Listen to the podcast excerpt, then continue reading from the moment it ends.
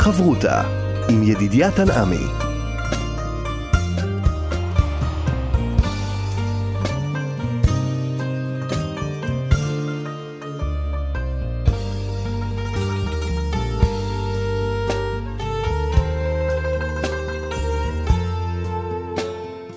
שלום כאן מורשת חברותה, לימוד משותף עם רבנים ואנשי חינוך בנושא תנ"ך, הלכה ואמונה. היום אנחנו לומדים אמונה יחד עם הרב מתניה ידיד ראש מרכז ספרא לחינוך וזהות. וכאן יד המיקרופון, ידידיה תנעמי, שלום לך הרב מתניה ידיד. שלום. פרשת ויחי פותחת לכאורה בחיים של יעקב אבינו, למרות שאנחנו כבר ממש נמצאים בסיכום, אבל אפשר לומר שכיוון שהוא כבר נמצא במצרים, יוסף מלך, זה החיים הטובים שלו, אז אכן ראוי לומר ויחי יעקב. אבל מיד לאחר מכן אנחנו רואים פה את הבקשה לבוא ולהיקבר בארץ ישראל, זאת אומרת, יש כאן הכנה של צוואה, סגירת מעגל, אז למה לקרוא לזה ויחי? כן, אתה יודע, תמיד אנחנו חושבים שאולי המילה הראשונה בכל פרשה היא הופכת להיות השם של הפרשה, ואז אין לה כל כך משמעות. אבל בפרשה שלנו זה זועק. זאת אומרת, פרשת ויחי, כמו שאנחנו מכירים את פרשת חיי שרה, אבל לקרוא לפרשה חיי שרה שמתארים רק את מותה, ויהיו חיי שרה 100 שנה, 20 שנה ושבע שנים, ומיד היא מתה. אומרת... טוב, שם אתה יכול להגיד ויהיו בעבר. ופה... ויחי הוא חי עכשיו, נו. ואני רוצה להגיד לך שלא רק הפרשה פותחת ככה, גם הפסוק האחרון בפרשה, וימות יוסף, בן 110 שנים, ויחנתו אותו, ויישם בארון במצרים. כל הפרשה פה זה סגירה אותנו... של uh, מוות, לצערנו כן. הרב. והפרשה נקראת ויחי, ואני חושב שיותר משזה מלמד אותנו על החיים, זה מלמד אותנו על, ה, על המוות. מה המשמעות של הדבר הזה? לא ניכנס לזה כאן, אבל אתה יודע, הרב קוק כותב באורות הקודש שהמוות זה השקר הכי גדול שאנחנו uh, שרויים בתוכו. זאת אומרת, אנחנו תופסים אותו בצורה כל כך לא נכונה. כסוף. כ- כמשהו שהוא בדיוק הפוך ממשהו. זאת אומרת, אנחנו ממש לא מבינים אותו עד כדי כך שזה הופך להיות השקר. שקר זה דבר שלא קיים במציאות. אנחנו תופסים אותו לא נכון. אז מה זה בעצם מוות? מעבר לחיים אחרים? אז מבלי להיכנס, אתה יודע, זה כל כך קשה להגדיר את זה, אבל אני רוצה להגיד משהו אחד, שלפחות מלמד אותנו על הרגע האחרון של החיים לקראת המעבר אל המוות. יש אה, אה, פסוק באשת חיל, בספר משלי, עוז והדר לבושה, ותשחק ליום אחרון. אתה יודע, זה נורא קשה, מה זה ותשחק ליום אחרון? מה זאת אומרת לשחוק ביום האחרון? Mm-hmm. לכאורה זה יום של פרידה, זה יום קשה, זה יום של אבל. אני חושב שגם הפרשה שלנו וגם אשת חיים מלמדים אותנו דבר מאוד חשוב, ואני רוצה לומר את הדברים בשם הרב נריה, זכר צדיק לברכה. אה, חלק ממי שביקר אותו בימיו האחרונים, כשהוא עוד יכל לדבר, אמר שהוא אמר לו את הדברים הבאים. הוא אמר לו, כל החיים אדם צריך לשאוף ולצפות שהוא יהיה ותשחק ליום אחרון. כשאתה מסתכל על החיים שלך ביום האחרון שלהם, mm. ואתה מסוגל לחייך, אתה מסוגל לצחוק, אתה מסוגל להביט עליהם ולהגיד, עשיתי משהו בחיים האלה. זה המשמעות של בא בימים. בא בימים. שהשפת אמת אומר שהוא בא עם קול, הוא אוסף את כל הימים שלו. הוא לא מתבייש באף כן. יום, הוא מביא את כולם. ונדמה לי שיש בזה משהו חזק מאוד. זה ויחי יעקב. הוא מת כאשר החיים שלו היו מלאים. מלאות של חיים זה מוות מסוג אחר לגמרי. תשמע, כשאני שומע את כל ההספדים על החללים שלנו, ואתה רואה את החיים המלאים שהם חיו, ולאן הם ממשיכים הלאה, אתה אומר, עם איזה כבוד גדול, עם איזה יוקרה מאוד גדולה, אנשים גדולים ממשיכים כ... כמו יעקב אבינו, שהוא לא מת. אז אני רוצה אה, לצטט לך את אחד מה... אה, מההספדים הגדולים, ואתה יודע, כל הספד, כל חלל הוא עולם ומלואו באמת. ואתה יודע, התחושה שלנו תמיד שהטובים הולכים. לא יודע להסביר את זה אפילו, אבל זאת התחושה. ירד דודי לגנו. נכון. הוא מלקט את השושנים. ועמיחי וייצן, אה, אביו הספיד אותו, הרב וייצן, והוא אמר שאתם חושבים שעמיחי מת בגיל מאוד מאוד צעיר, אבל אני אומר לכם, mm. הוא מת בגיל מאוד מאוד מאוד מבוגר. כי הוא הספיק הרבה. כמה מאות שנים, לא? כמה מאות שנים. הוא אומר, תחשבו על כמה אנשים הוא הציל. Mm, כל אדם כזה שהוא הציל, הוא חי בעזרת השם עד גיל 80, 90 ו-100. למי זה נזקף? הוא אומר, הבן שלי נפטר בין כמה אלפים אולי. הוא לא נפטר כל כך צעיר. וזה מבט של, בעצם החיים שלו היו מלאים, החיים שלו הצילו בני אדם, הצילו אנשים. יש לזה גם הקשרים אה, אה, תפיסתיים של ההכרה שלנו. זאת אומרת, אנחנו מכירים שכל דקה, כל שעה, כל יום של האדם, יכול לתת אה, משמעות, ויכולים לתת משמעות עמוקה מאוד לדברים האלה. וההספד הזה פתאום תפס אותי ואמרתי לעצמי, זה, כמו שאמרת, נקרא בא בימים. כל יום שלו הפך להיות ויחי יעקב בארץ מצרים. החיים שלו היו מלאי חיות, ולכן גם פרשה שבה הוא מת, עד השנייה האחרונה הוא נקרא חי. טוב, אז הפרשה הזו זה לא רק סגירת מעגל של יעקב ויוסף, זה בכלל, אה, אפשר לומר, כמעט אה, כל ספר בראשית, הרי נפתח את ספר שמות עם המוות של כל השבטים, אז בעצם יש כאן סגירה של פרק מסוים באבות. בתולדות ישראל אפשר כן. לומר אפילו, כן. ספר בראשית הוא ספר האבות, וספר שמות מתחיל את uh, סדרת בני ישראל, עם ישראל, בעצם mm-hmm. עד סוף דברים, אולי עד סוף התנ"ך. לכן ספר בראשית הוא מאוד מאוד מיוחד. אתה יודע, פעם מישהו שאל, למה לא מופיע uh, כיצד האבות למדו? מה, הם, הם, חז"ל שמים אותם כמה פעמים בבית מדרשם של שם ועבר, 14 שנים פה, 14 שנים שם, יעקב אבינו, יצחק אבינו, אברהם אבינו. לא מופיע שום דבר על זה. מה מופיע שם? החיים שלהם. ההתנהלות היומיומית שלהם, זה מה שמופיע שם, זה סוגר לנו איזושהי אה, אה, סדרה של כמעט אלפיים שנה. מבראשית ועד סוף היחי, כמעט אלפיים שנה. בעוד ספר שמות הוא מספר שנים קטן הרבה יותר. וכמו שאמרת, פרשת ויחי מסיימת אצלנו את הסדרה הזאת. ולכן הייתי מצפה אולי לסיכום. סיכום. אולי סיכום רחב, אולי סיכום קצר. האם פרשת ויחי היא באמת סיכום? ואני רוצה להגיד לך שיש פה איזה אה, כמה פרטים שקצת לכאורה מזיזים אותנו אחורה מהעניין הזה. למה? כי התורה מאוד מאוד חשוב לה הפרטים. כמה הוא חי בארץ מצרים? 17 שנה. בין כמה הוא נפטר? 147. בין כמה... התורה מדגישה את הפרטים. אתה יודע, יש פרטים בהמשך הפרשה שאנחנו כל כך רגילים אליהם, אבל אם הם לא היו, יכול להיות שלא היינו שמים לב בכלל. בואו ניקח למשל את הדוגמה הזאת של כמה הוא חי בארץ מצרים? 17 שנה. מה, מה זה אומר לנו? מה, זה, מה הנתון הזה אומר לי? שעד הוא מת, נפטר בן 147, הגיע בן 130 למצרים ונפטר 17 שנים. מה זה נותן לי? אז אני רוצה להגיד לך מדרש מאוד יפה בבראשית רבה. רבי יהודה הנשיא, ככה כתוב, היה דר בציפורי 17 שנה. הנה עוד 17 אחד. והיה קורא על עצמו, ויחי יעקב בארץ מצרים 17 שנה. מה זה 17 בשנה בגימטריה? טוב. זה אנחנו, אנחנו יודעים שאין סתם דברים בהקשר הזה. וחיי יהודה בציפורי 17 שנים, ככה הוא היה אומר על עצמו, מי האיש שחפץ חיים, אוהב ימים? לראות, לראות טוב. טוב. יש כאן גם חפץ חיים, ויחי יעקב, וגם לראות טוב. 17 שנה הוא חי במצרים, הוא סוף סוף מסיים את השליחות הגדולה, את המשימה של לאחד את שבטי ישראל, להיות איתם ביחד כמשפחה מאוחדת, בלי מריבות, בלי קנאה, בלי שנאה. לזה הוא זוכה ב-17 שנים האחרונות שלו. אני רוצה להגיד לך, ידידיה, שהרבה מאוד אנשים היום מבקשים רק את הדבר הזה, שהמשפחה שלהם תהיה ביחד, בטוב, כמה שנים שאפשר. והנה, יעקב זוכה לזה בסוף חייו. אגב, המספר 17 מופיע עוד פעם בפרשיות שלנו. תחילת הפרשיות מתחילות, ויוסף, בן 17 שנה, mm. היה רואה את אחיו בצאן. 17 פותח עם מריבות, עם קנאה ושנאה, ו-17 מסיים בטוב של יעקב במצרים. בואו ננסה להבין, כשיעקב אבינו רוצה להיפרד, לסכם, כפי שאמרנו, את כל החיים, אז הוא בעצם בא ופונה לכל שבט ושבט, וכשאתה קורא את הדברים, אתה רואה שזה לא בדיוק ככה יכול להיות סיום מוצלח. יותר מברכה, יש כאן תוכחה. זו הפרידה? אז קודם כל צריך להגיד, אה, אה, תמיד להסתכל בפסוק עצמו ולראות איך זה כתוב. כשיעקב קורא לבניו, הוא לא קורא להם לברך אותם. הוא לא אומר להם, תשמעו, אני הולך, אה, הולך למות, בואו נתכנס כולנו ו- ואני אתן לכם איזה ברכה לעתיד.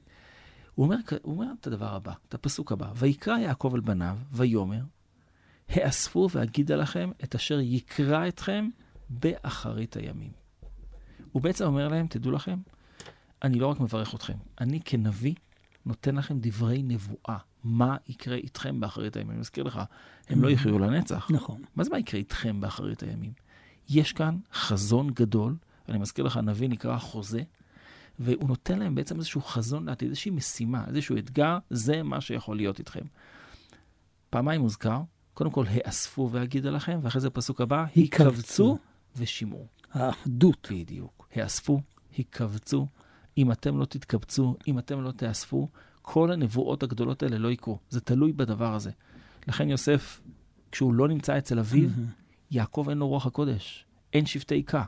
לכן בעצם אפשר לראות גם את הברכות הללו, את הנבואה הזאת שהוא נותן להם, כאיזושהי משימה לעתיד, איזושהי משימה שאיתה הוא הולך קדימה. ולכן למשל, כשהוא אומר לזבולון, הזכרנו את זבולון, לחוף ימים ישכון. הוא מדבר על הגאולה של ארץ ישראל. הוא אומר, אתה יש לך משימה, אם תרצו, ים ושפע ודעת, איך שלא ניקח את זה. זו משימה, זה לא רק ברכה. כשאני מברך אותך, אני אומר לך, בעזרת השם יהיה לך טוב. כשאני נותן לך משימה, זו ברכה אחרת לגמרי. חברותה עם ידידיה תנעמי. חברותה כאן במורשת חברותה יחד עם הרב מתניה ידיד, אנחנו בפרשת ויחי הפרידה של יעקב מבניו, ובכלל עניין של פרידה היא לא פשוטה. והשאלה היא איך הם מתכוננים לפרידה הזאת. אבל אני רוצה גם לנסות אולי לחזור קצת לאחור. הרי יעקב כבר נפרד מיוסף. הוא נפרד גם... באופן אישי. באופן אישי. נכון. הוא נפרד גם מרחל. זאת אומרת, הוא מכיר את זה. בדיוק, הוא היה שם. כן, יעקב נפרד אה, מהרבה בני משפחה. אה, כשאשתו נפטרת ממנו, כשאפילו יוסף הולך לאחים ופתאום הוא, הוא, הוא נעלם לו ל-22 שנה, זה לא דבר, לא דבר פשוט. וגם בימים האלה אנחנו עוסקים לצערנו, גם בפרידות. לפעמים פרידות קצרות וזמניות, לפעמים פרידות יותר ארוכות. והפרשה מתארת איזשהו אירוע משפחתי של פרידה של הילדים מאב, מהאב שלהם, מהנכדים מהסבא שלהם. ובעצם יש כאן הרבה מאוד רגש, הרבה מאוד עוצמה. ואני רוצה להגיד דבר נורא נורא פשוט, שהיום אני חושב שאפשר להבין אותו. זו ברכה גדולה שיש לך את הזמן להיפרד. את הזמן להגיד שלום. זה לא פתאומי. זה לא פתאומי. אתה פתאום יכול לבוא ולהגיד, היכבצו ובואו ושמעו, בואו תאספו אליי, למיטה. כשאומרים ליוסף, הנה אביך חולה. זו ברכה גדולה שלאב יש זמן להיפרד מבניו. הברכה הזאת לא מגיעה על רקע ריק, והיא לא במקרה קורית בעולם. יש מדרש מופלא שמתאר את הבקשה המיוחדת שיהיה תהליך כזה. שאחת מה, מהברכות היפות והטובות שלנו זה היכולת גם להגיד שלום כמו שצריך. המדרש אומר את הדבר הבא: אמר רבי יהודה בר סימון, אברהם טבע זקנה. אברהם אמר, לא יכול להיות שצעירים וזקנים יראו אותו דבר, כי ככה לא ידעו את מי לכבד. ולכן כתוב אצל אברהם, ואברהם זקן בא בימים. אז זה דבר אחד. יצחק למשל טבע ייסורים. מה זאת אומרת? אם אדם מת בלא ייסורים, אומר יצחק, מתוחה מידת הדין כנגדו. אבל אם יש לו קצת ייסורים, אז מרחמים עליו יותר. לכן כתוב בסוף, ויהי כי זקן יצחק, ותכהנה עיניו מראות. ואז מגיעים ליעקב. יעקב טבע את החולי. עכשיו, זה נורא ואיום. חולי זה לא דבר שמישהו מאיתנו רוצה חלילה. Mm-hmm. אמר לפניו, ריבון העולמים, אדם מת בלא חולי, אינו מיישב בין בניו. מתוך שהוא חולה שניים או שלושה ימים, הוא מיישב בין בניו. החשיבה של יעקב היא לא חשיבה פרטית, יכאב לי או לא יכאב לי. החשיבה של יעקב היא כללית. אם אדם שהוא חולה, יודע שהוא הולך למות, הוא, הוא, הוא מכין את עצמו, הוא מכין את משפחתו, מכין את ילדיו. ולכן כתוב, אמר לו הקדוש ברוך הוא, חייך, דבר טוב טבעת. וממך הוא מתחיל. ויאמר ליוסף, הנה אביך חולה. אנחנו תופסים מחלה כדבר נורא קשה שאנחנו רוצים להימלט ממנו. לא נעים להגיד, אבל לפעמים, דווקא בסוף החיים, יש יתרון ליכולת הזאת לעמוד ולדבר עם הילדים רגע אחד לפני ש, שאדם נפרד ממך. כי בסופו של דבר האדם רוצה שהילדים שלו ימשיכו באחדות הזו, בהיקבצו, ואתה רואה את זה גם אצל האחים שהם חוששים ברגע שיעקב נפטר, הם אומרים, לו יסתמנו יוסף, והשב ישיב לנו את כל הרע אשר גמלנו אותו, ואז הם עושים איזה תרגיל כזה כלפי יוסף, אביך אמר, ו... כן, ציווה לפני מותו, ודבר שלא היה ולא נברא לפי מה שאנחנו רואים בפסוקים, אבל נכון. ייתכן וגם אם כן, זה עדיין אה, אה, נורא קשה. זאת כן, אומרת, אבל כל... כבר סגרנו כבר את הסיפור הזה. כל מה שעברנו, אה, עברנו בשביל לחזור לאותה שנאה ולאותו מקום, וזה נורא ואיום, אבל אני ראיתי פירוש מק- נפלא. ואני חושב שיש לו, לו גם אחיזה בפשט. לו יסתמנו יוסף, הלוואי ויסתמנו יוסף. לא זו, לא, לו זה לא לולי, לו זה הלוואי. מה זאת אומרת הלוואי? הוא לא מספיק כועס עלינו. אנחנו לא קיבלנו עוד את, ה, את הכפרה על הדבר הזה. איך יכול להיות שהוא מתנהג אלינו ככה? לפעמים, אתה יודע, כשילד עושה משהו לא בסדר, הוא מסתכל אם ההורים מגיבים Mhm. לזה. הוא רוצה שיגיבו. לו יסתמן יוסף במידה מסוימת, אנחנו חייבים לסגור את המעגל הזה.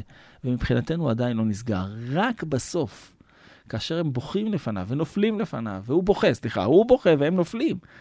אז קורה באמת את המפגש האמיתי, ולכן גם כאן, אחרי מות האב, הם עדיין דואגים לשלמות המשפחה בעצם. זאת המשמעות. מעניין, פירוש ככה מקורי. כן. עכשיו, שוב, תראה, אנחנו גם רואים בפרשה הזאת, אה, שיעקב אבינו, לפני שהוא ככה נפטר והולך לעולמו, אז הוא, הוא מודיע ליוסף, כן? הוא שולח את המגיד הזה.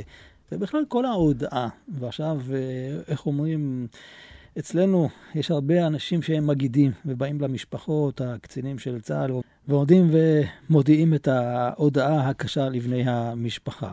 איך עושים זאת?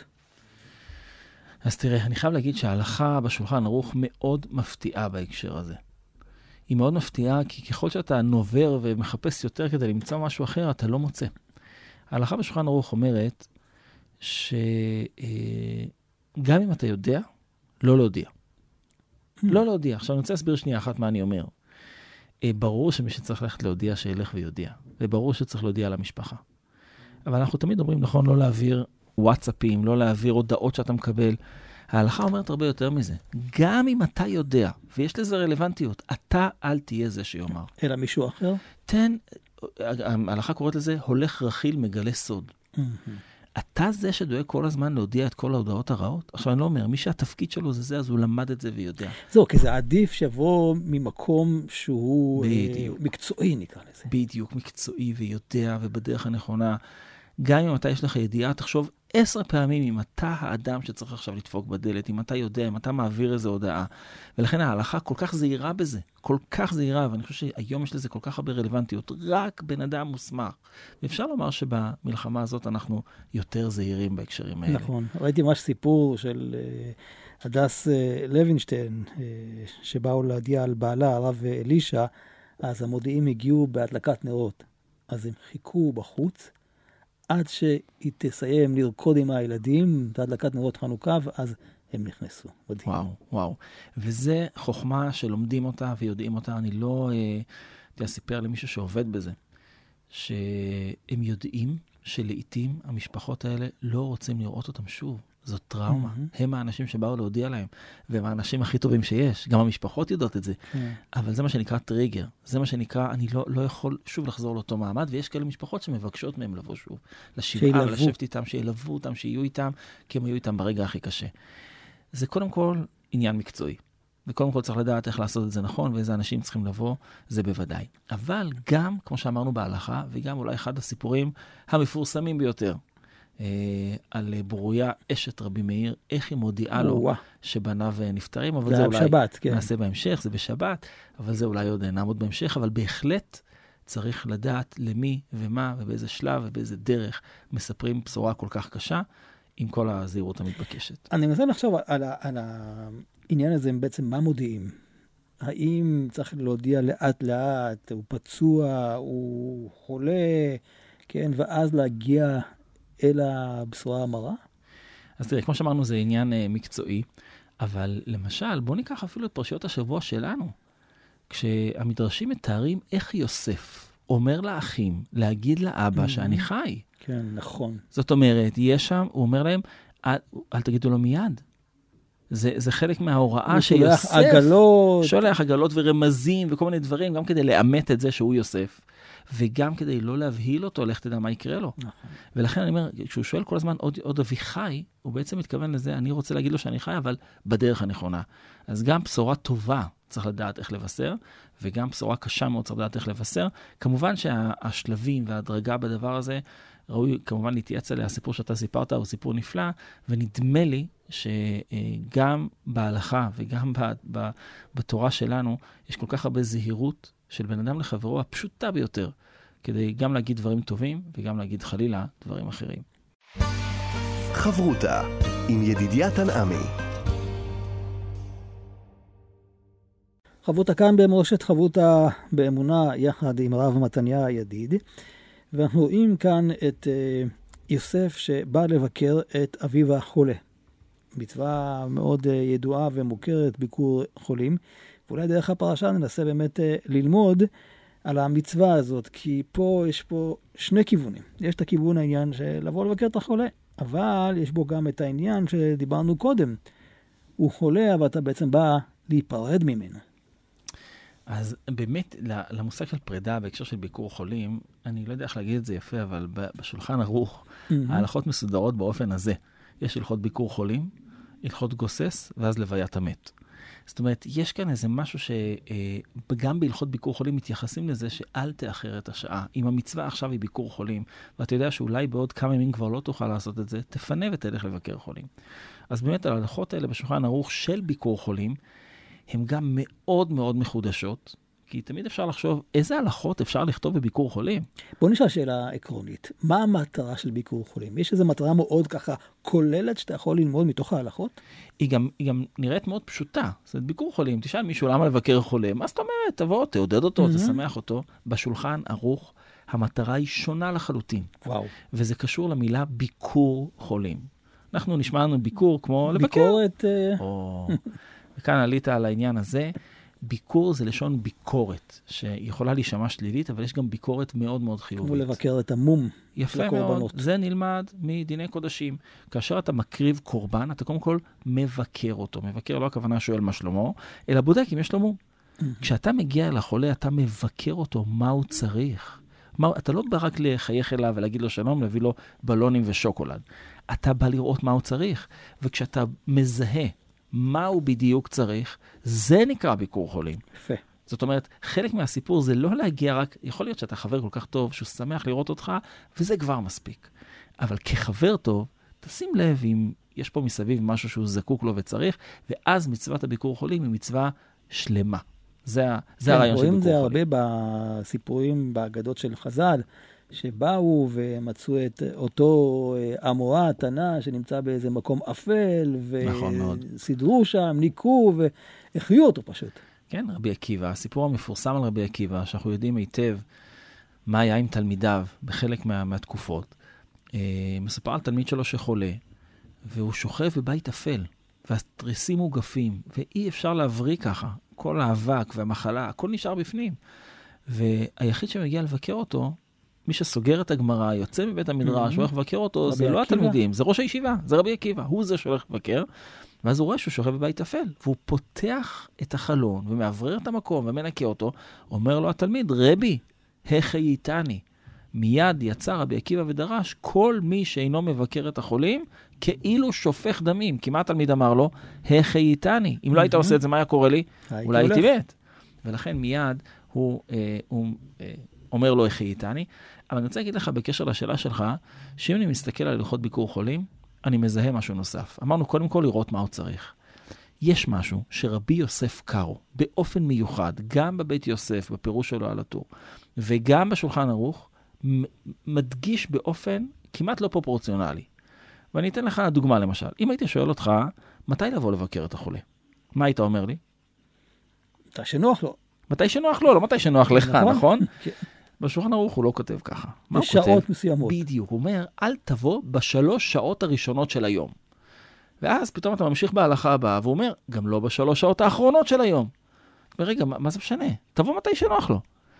תבוא באמצע, למה? כי בשלוש שעות ראשונות של היום... הוא רק מתאושש? הוא אחרי שנת לילה. Aha. הוא מרגיש מצוין. Aha, וואו. אל תבוא לבקר אותו אז. זה לא okay. אוקיי? חוכמה.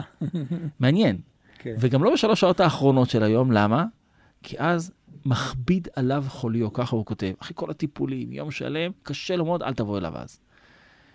אני חשבתי כמוך, אולי, שזה בגלל שאולי יותר נוח, אולי יותר טוב. לא. אם אתה תבוא בשלוש שעות ראשונות של היום, אתה תחשוב שהוא כבר בריא, ולא תתפלל עליו.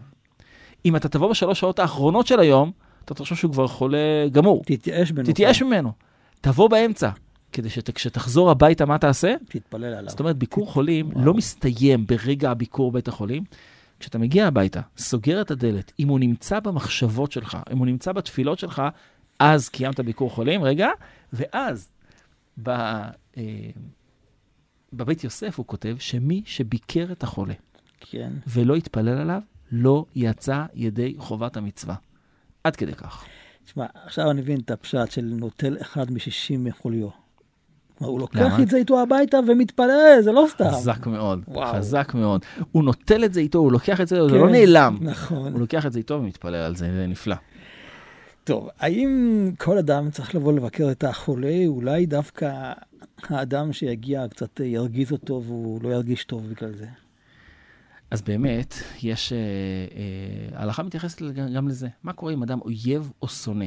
מותר לו לבוא לבקר את החולה? ההלכה גם שואלת לגבי ניחום אבלים. אז אה, כמו שאתה אמרת בהתחלה, אנחנו כרגע חושבים על מי?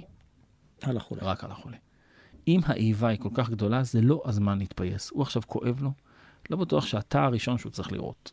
ולכן, ההלכה מתייחסת לזה ואומרת, אדם שאויב או שונא לא ילך לבקר את החולה. למה? שהוא יחשוב שהוא שמח לעדו. עד כדי כך, ואדם שהוא חולה אולי עוד יותר רגיש לדברים האלה. במילים אחרות, גם אם אתה לא דאגת להתפייס עד עכשיו, אל תבוא מיד. אולי תשאל, אולי תשלח אנשים, אולי תברר, אבל ההלכה בהחלט מתייחסת לאויב או שונא, גם לגבי ביקור חולים, גם לגבי ניחום אבלים. אנחנו צריכים לזרז ולהזדרז בעשיית השלום, לפני שאדם מגיע למצב שאולי כבר לא נכון לבוא ולהתפייס איתו. אני רוצה לדבר איתך על נקודה מאוד משמעותית, שאנשים אולי מרוב הרצון הטוב שלהם הם גם עושים טעויות. זאת אומרת, אדם בא לחולה והוא חושב שהחולה קצת לא מבין, לא מבין את המצב שלו והוא מנסה להיות יותר טוב בשבילו, אבל אה, בסופו של דבר החולה יודע מה הצרכים שלו. ואולי דווקא מתוך הפרשה שלנו, כשיעקב אבינו רוצה לברך את הנכדים שלו, הרי יוסף אה, נכון. שם בסדר מסוים את אפרים ואת אה, מנשה, דווקא שם את מנשה, שהוא הבכור, ביד ימין של יעקב, ואת אפרים בשמאלו, אבל יעקב מסכל, מסכל את, את ידיו. ידיו. אומר התרגום, מסכל לשון של שכל, של חוכמה. זאת אומרת, אומנם אני לא רואה טוב, אבל אני יודע בדיוק. האב העיוור בדיוק, עושה את זה יותר נכון ממי שרואה. אה, אני חייב להגיד שיש לזה גם אה, אחיזה בהלכה. קח למשל את היום אולי הכי חשוב בשנה, יום כיפור. מהמם. אדם שאומר לרופאים, אני יודע בעצמי שאני צריך לאכול, ההלכה פוסקת, יודע צדיק נפש בהמתו. הוא יודע מה הוא צריך, ואפילו רופאים אומרים לו לא לאכול, והוא מרגיש שהוא כן צריך לאכול, וכמובן אנחנו לא פוסקים פה הלכה וצריך לשאול שאלת רב, אבל ההלכה מתייחסת לרגשות של החולה, לנפש שלו. גם אם רופא אומר, תשמעו, אני לא בטוח שהוא צריך לאכול, והרופא אומר, והחולה אומר, ביום כיפור, תדע לך, אני קשה לי לא לצום, אבל אני חייב לאכול, כי אחרת אני יודע שאני אתמוטט. מקשיבים לחולה. זאת אומרת, יש משמעות לרגשות הפנימיים של, ה, של החולה, גם ביום החשוב ביותר של יום כיפור. זאת אומרת, אנחנו אה, אה, מלמדים את האדם ל- להיות מספיק אמיץ ולהגיד, אתה יודע, אנשים נמנעים גם עכשיו, גם בתקופת מלחמה, לגבי חילולי שבת, לגבי אכילת כשר, לגבי כל מיני דברים שהם הקפידו עליהם כל חייהם. אתה יודע, אם כבר אז אנחנו כאן, אז נספר רק שראיתי מישהו שפרסם, אה, ככה פרסמו את זה כל כך הרבה, שמישהו אמר שקשה לו לא לצום בעשרה בטבת. ואז מישהו פרסם, תגיד לי, אם אני אצום בשבילך זה תקף, כי אני לא במלחמה, אני אצום. אני לא צמתי אף פעם, אדם שאינו שומר תורה ומצוות. אבל אם זה כל כך חשוב לך, אני מוכן לצום בשבילך. ואתה יודע, אני לא, להלכה אין דבר כזה, אני לא יכול לצום בשבילך. אתה שואל אותי אם בשמיים, כן, אני לא יודע. חשבונות. גדולים. אבל כן, אנשים, הרגש הטבעי שלהם אומר, רגע, אני רוצה לשמור, אבל אדם צריך לדעת גם... יש הלכה. יש הלכה, וההלכה לפעמים אומרת לך, תאכל למרות שאתה בצום או בדבר אחר. אני רוצה לסגור את הפרק הזה בהנגדה הזאת בין יעקב אבינו שמבקש אה, למות כשהוא חולה, לבין חזקיהו שמתפלל שלא למות בגלל שהוא חולה. כן, אז באמת, אה, גם אדם צריך לדעת, אה, מה שנקרא, רב לך, אל תוסף לדבר אליי עוד בדבר הזה. זאת אומרת, חזקיה יודע שהוא לא סיים את תפקידו. הוא גם יודע למה זה נגזר עליו. הרי זה הסיפור. הסיפור שהנביא מגיע אליו ומספר לו למה אתה תמות ולא תחיה. תמות בעולם הזה ולא תחיה לעולם הבא. וכל הסיפור עם ילדיו וכל הסיפור, זה בהחלט סיפורים קשים, אבל חזקיה יודע בעצמו שיש לו עוד מה לעשות בעולם הזה. לכן אני חושב שחלק מהתפילות שלנו על החולים, זה כי אנחנו מאמינים שיש להם עוד תפקיד בעולם הזה, יש להם עוד מה לעשות. כל מי שחולה עכשיו וכל מי שנפצע, הם, הם אנשים כאלה גדולים שאנחנו רוצים אותם איתנו, אנחנו מתפללים עליהם. אנחנו מאמינים שיש להם עוד תפקיד בעולם הזה. יעקב אבינו יודע שהוא הגיע לסיום. ולכן, אתה יודע, אנשים עובדים בבתי אבות. תמיד מספרים שכשאתה בא למישהו ואומר לו, אה, מזל טוב, עד 120, Mm. מה התשובה שלו לפעמים? לא תודה. עד כאן. לפעמים אני יודע שאני עכשיו לא, אני בגיל 90, במצב לא בריאותי טוב, לא בטוח שלחיות 120 זו שאיפת חיי כרגע. ואני זוכר שתמיד נרתעים מזה. אתה אומר, רגע, לא, לא. ולפעמים אדם יודע, יודע צדיק נפש בהמתו, אדם יודע את מסלול חייו הרבה פעמים ואת הדרך, ועם זאת, אדם כמובן צריך לשמור על בריאותו, לבקש, להמשיך לחיות ולעשות את המשימה שהוטלה עליו כאן. חברותה עם ידידיה תנעמי. חברותה כאן אה, במורשת, ואנחנו לקראת חתימת התוכנית רוצים עוד איזה ככה סיפור ההשראה. שמענו על רבי עקיבא שבא לבקר את החולה, ובואו ניקח את זה לימינו, סיפורים מהיום. כן, אתה יודע, יש סיפורי חסידים מהעבר הרחוק מהתלמוד, יש סיפורי חסידים מהחסידות של ה-300 שנה האחרונות, ויש סיפורים מהדורות האחרונים. ונדמה לי שזה מלמד אותנו אולי הכי הרבה. אתה יודע, פעם העברתי שיעור על ביקור חולים באיזה מקום, וניגשה אליי אישה ושאלה אותי כמה עניינים בביקור חולים. שאלתי אותה אם זה היה נשמע מאוד אקטואלי, משהו מאוד רציני, אמרתי, יש איזה קרוב משפחה לא עלינו, משהו. היא אומרת לי, לא. היא אומרת לי, וזה בעיניי סיפור חסידים אמיתי. היא אומרת לי, אני גרה אמנם בצפון, אבל פעם אחת התכתבתי במקרה עם איזו אישה מאשדוד, וגיליתי שהאישה חולה בבית ואין מי שמבקר אותה. מאז אני נוסעת אליה פעם בחודש קבוע. וואו. מדובר באישה מבוגרת, שנוסעת פעם בחודש לאישה אחרת בדרום, כדי להיות איתה יום שלם. אני נוסע לקניות, אני מנקה את הבית, אני מבקרת אותה וחוזרת לביתי. הצטמררתי מאוד, ואז ראיתי שזה מנהג אה, ידוע, פעם בחודש ללכת לבקר חולה קבוע. מאיפה זה נלקח? אז באמת, יש סיפור נפלא על רב לוין, שמדי יום היה עושה חסדים גדולים ואין בכלל מה, מה לדבר, אבל היה לו מנהג בכל ראש חודש, היה נוהג רבי אריה, ככה כתוב, ללכת לבתי חולים לחולי נפש. באופן מכוון. אה, זה בראש חודש, היה הולך אליהם, משמח את ליבם, ויושב לידם, ולמסור חבילה לאחד החולים. עכשיו, אה, אחד הביקורים האלה היה קצת אה, משונה, כי הוא היה ניגש באופן מיוחד לחולה מסוים, מביא לו תמיד איזו חבילה מיוחדת, ובנו שאל אותו פעם, אבא, יש לך איזה קשר לחולה המסוים הזה? אתה משקיע בו, אתה מביא לו חבילה תמיד, מה אתה עושה שם? אז רבי אריה עונה לו את הדבר הבא. הוא אומר, אני ביקרתי בבית החולים לחולי נפש, וראיתי כמה חולים שהם חבולים. עכשיו, שאלתי את החולים האחרים, תגידו לי, מה קרה? למה הם חבולים? מה קרה להם? אז הם אמרו שלעיתים חולי הנפש, ככה באותם ימים, הם משתוללים, והמטפלים שלהם נאלצו לתפוס אותם בכוח, וקצת אה, קצת לקשור לפעמים, קצת דברים שהם קשים מאוד. כמובן שאנחנו לא, לא בקיאים בנושא, ואנחנו מקווים שהדברים נעשים באופן אחר היום. ולפעמים אפילו נאלצים להכות אותם או לתפוס אותם בחוזקה, וזה עושה להם סימנים בגוף. אבל הוא שם לב שחלק מהחולים, ככה סיפרו לו גם החולים, חלק מכים אותם וחלק לא מכים אותם. עכשיו, למה אותם לא מכים או קושרים אותם חזק? הוא אומר, כי להם יש קרובי משפחה שמגיעים, וואו. ולעיתים המטפלים קצת חוששים מלעשות את זה לאותם חולים.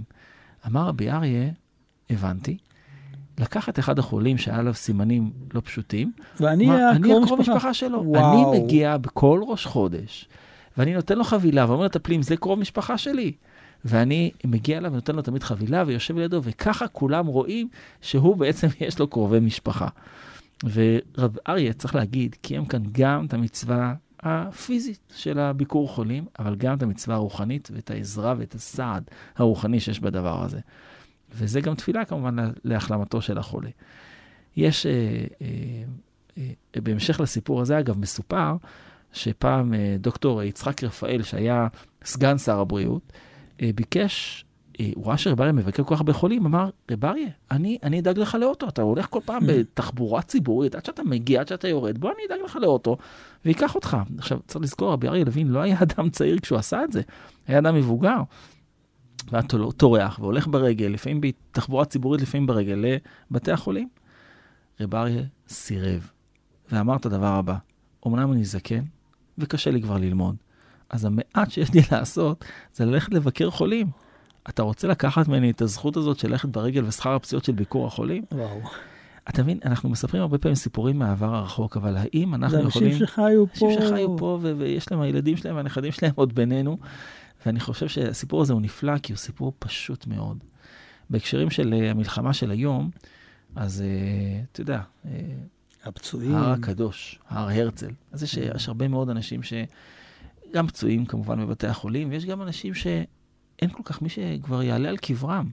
אנשים שנפטרו ונהרגו במלחמות ישראל, לפעמים לפני שנים רבות, ובעצם אין מי שיבקר אותם. אני זוכר את עצמי, מגיע פעם להר הרצל, ואני רואה, אה, היינו חבורה של חבר'ה בישיבה התיכונית עוד, וראינו איזו אישה צעירה מאוד עומדת ואומרת תהילים ליד איזה קבר. ואנחנו בחוצפה של אה, נערים צעירים, ניגשנו אליה, אמרנו לה, את מכירה אותו, קרוב משפחה, אולי תספרי עליו?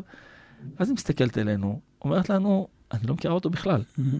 אמרנו לה, אז מה, למה את עומדת פה? ואז היא אומרת, תשמע טוב, שנה שעברה, הגעתי לכאן, כי אני מגיע כל שנה ביום הזיכרון. ראיתי פה אישה מבוגרת מאוד שעומדת ובוכה. וראיתי שהיא ממש רועדת. ניגשתי אליה וחיבקתי אותה. אמרתי לה, צריכה משהו, אולי מים? היא אומרת, לא, אני לא צריכה כלום. אז שאלתי אותה, למה את כל כך בוכה? אז uh, היא כל כך רעדה וכל כך בכתה, והיא אומרת לי, אף אחד כבר לא יגיע לקבר הזה, אף אחד לא יתפלל, אף אחד לא יגיד תהילים, אין לנו עוד משפחה. אמרתי לה והבטחתי לה, אני כל שנה מגיעה לקבר הזה. זה היה אחד מהרוגי דקר, אני ממש זוכר את המקום. ואני זוכר שהלכנו משם בתור נערים, זה היה סיפור שפשוט הימם אותנו. זאת אומרת, בחורה צעירה שלא מכירה אף אחד, אבל אין חסד גדול מהדבר הזה. נדמה לי שבביקור חולים, בניחום אבלים, גם של אנשים שאתה בכלל לא מכיר, יכול לעשות חסד גדול עם החיים ועם המתים. וואו, מרגש. תודה רבה לך, הרב מתניה ידיד, שנשכיל ונלמד מהדברים הללו, ראש מרכז סיפא לחינוך וזהות. תודה. כאן ידידיה תנעמי, אנחנו עוד נשוב וניפגש בחברותה הבאה. חברותה עם ידידיה תנעמי.